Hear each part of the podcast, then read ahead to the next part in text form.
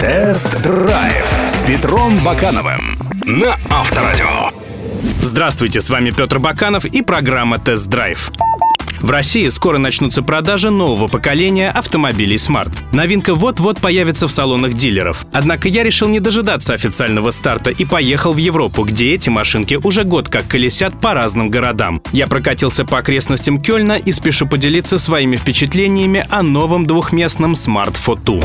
Тест-драйв на Авторадио. Photo слегка располнел. Хоть новинка стала на целый сантиметр ниже предшественника, колесная база увеличилась на полсантиметра. И что самое главное, машина более чем на 10 сантиметров стала шире. Внутри двоим, как и раньше, грех жаловаться на тесноту. Компактность авто ощущается лишь по второстепенным признакам, таким как маленький бардачок и отсутствие возможности отклонить спинку кресла далеко назад. Ну или по климатической установке. В Кёльне во время теста стояла жара свыше 30 градусов. Во время длительных простоев чувствовалось, что климатической установки не хватает производительности. И от мотора, расположенного сзади, не слабо веет жаром. Его ощущаешь спиной, да и вещи в багажнике постоянно нагреваются. Нетрудно догадаться, что и грузовой отсек по-прежнему смехотворный. Его объем хоть и увеличился на 40 литров, но итоговая цифра в 260 литров не выглядит серьезной. Зато во всем остальном Smart Photo вполне себе взрослый автомобиль. В салоне достаточно кармашков и полочек, есть светодиодная подсветка, круиз-контроль с ограничителем скорости, борт-компьютер с цветным дисплеем, подогрев передних сидений, камера заднего вида и система старт-стоп.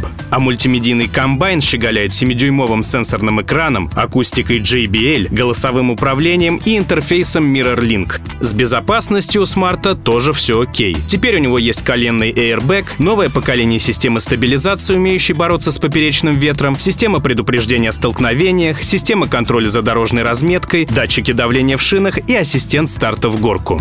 Тест-драйв на Авторадио. Новый Smart fortwo предлагается с тремя силовыми агрегатами. Это трехцилиндровые литровые атмосферники мощностью 61 или 71 лошадиная сила, а также 900-кубовый 90-сильный турбомотор. Все они работают в паре с пятиступенчатой механикой, и только два более сильных мотора доступны шестиступенчатым роботом с двумя сцеплениями. Мне досталась топовая версия с роботизированной коробкой. И признаться, от машинки, весящей меньше тонны, я ожидал лучшей динамики. А разгон за 11,3 секунды до сотни и 155 км в час максималки не будоражит воображение. Хотя субъективно скорость в машине ощущается выше, чем она есть на самом деле. А все из-за синтезированного рыка выхлопной системы. Кажется, будто под капотом не трехцилиндровая литрушка, а какой-нибудь V6. Управляется смарт, как это и подобает маленькой машинке, хорошо. Он цепко стоит на дуге и не пугает кренами. А главное, все время находится под присмотром системы стабилизации. И это, наверное, правильно.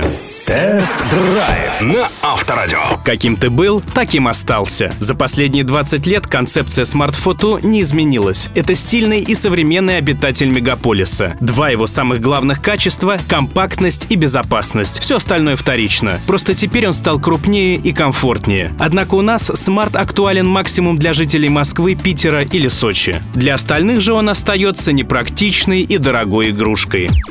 Кстати, друзья, видеоверсии тест-драйвов всех автомобильных новинок вы можете посмотреть на сайтах Авторадио.ру и Автомейл.ру. Помимо этого, на сайте Автомейл.ру вы найдете последние новости, обзоры и другую полезную информацию. До встречи! Тест-драйв с Петром Бакановым на Авторадио.